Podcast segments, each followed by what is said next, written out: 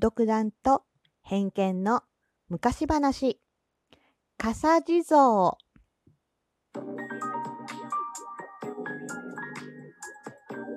どうもひよりです。いかがお過ごしですか？この番組は私ひよりがこれってどうなのって思う日常の些細なことを個人の独断と偏見でゆるくお話しする番組です。さてさてまずはいただいたお便りを今日も読んでいきたいと思います。レッスンさん、お便りいただいてありがとうございます。なになにうん。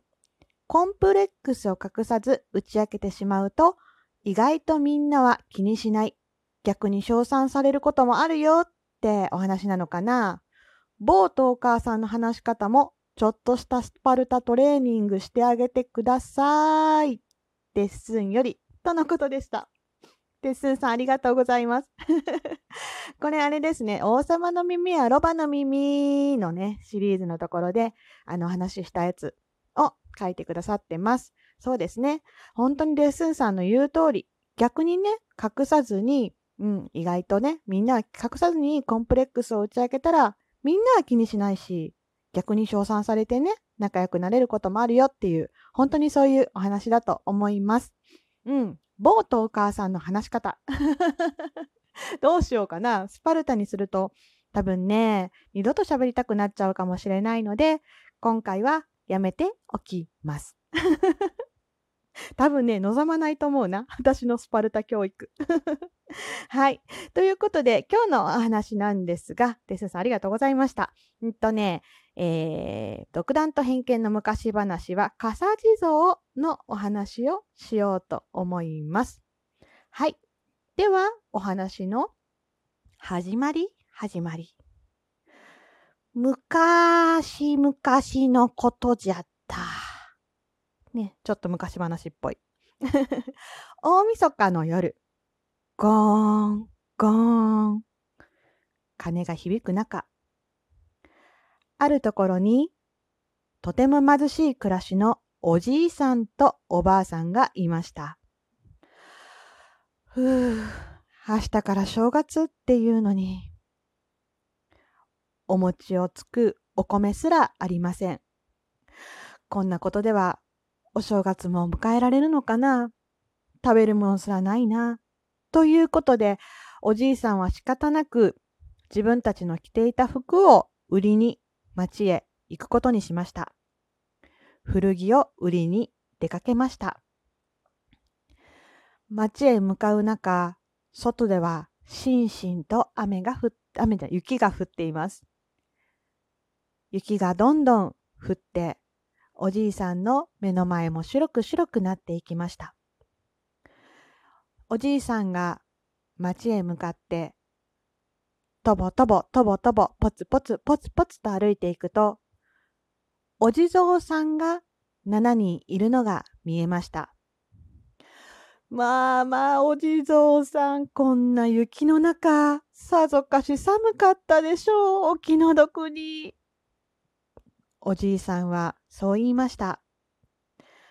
しかし、おじいさんはお地蔵さんにお供えするものを何も持っていませんでした。とても申し訳ない。お地蔵さんに何かしてあげたかったな、と思いながらも、お地蔵さんをしばらく眺めた後、また町へと先を急ぎました。ようやく町に着いたおじいさん。しかし、誰もおじいさんを見向きもしませんでした。古着を売っておも、お餅かお米か買いたいだけなんです。とうとう古着は一着も売れませんでした。そんなところへ傘売りがやってきました。頭にかぶる傘ですね。どうだい？私の傘とその古着交換しないかい？こっちもさっぱりでさ、この傘を持って帰っても仕方ないんだよな。傘売りはそう言いました。おじいさんはそんな傘売りが気の毒になって自分の持っていた古着と交換することにしました。本当はお米が欲しいので傘が欲しかったわけではありません。でも困った傘売りの顔を見ていたら、おじいさんはやっぱりほっとけなかったのです。おじいさんは仕方なく傘売りから受け取った傘を持ってまた自分の村へと帰っていくことにしました。まだまだ雪が降っています。雪がどんどん深くなって、ズブ、ズブ、ズブ、ズブとおじいさんの足が雪に埋まっていく感触がありました。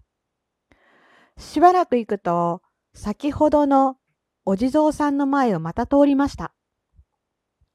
いやいや、お地蔵さん、これはこれは雪が降って寒かったでしょう。気の毒に。何も持ってないのでお供えはしてあげられないんだが。あ、そうだ。この傘を、この傘をせめて。と、おじいさんはお地蔵さんに傘を一つずつつけてあげました。しかし、7人お地蔵さんがいたのですが、傘の数は6つ。一つ足りませんでした。おじいさんは自分のかぶっていた傘を外して、7人目のお地蔵さんにもかぶせてあげました。おじいさんはそのまま村へ帰っていきます。家に帰っておばあさんはびっくり。おじいさんは雪まみれでずぶ濡れになって帰ってきたんです。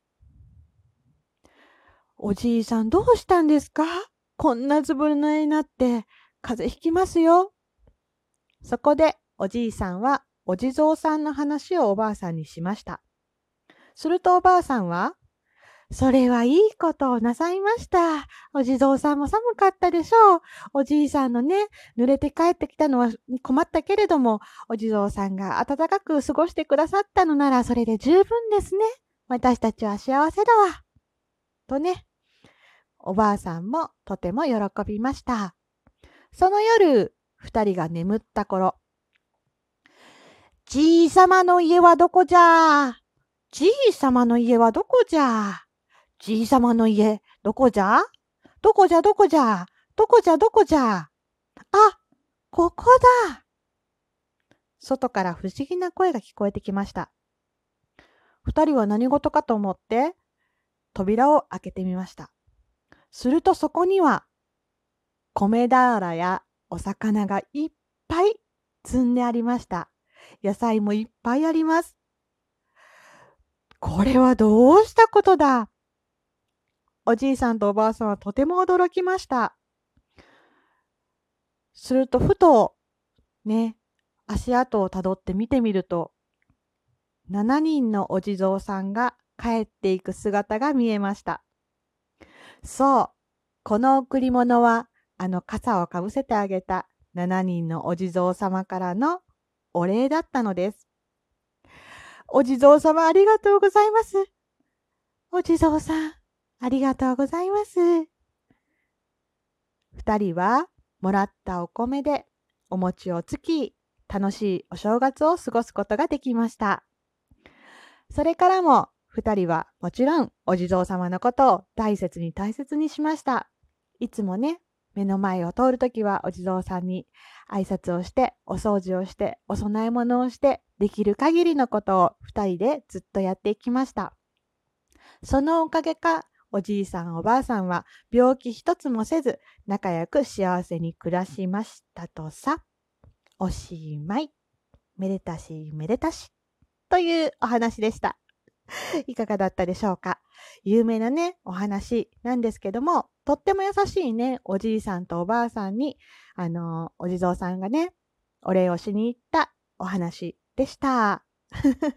ね、すごい心温まるお話ですよね。うん、いいお話。そう。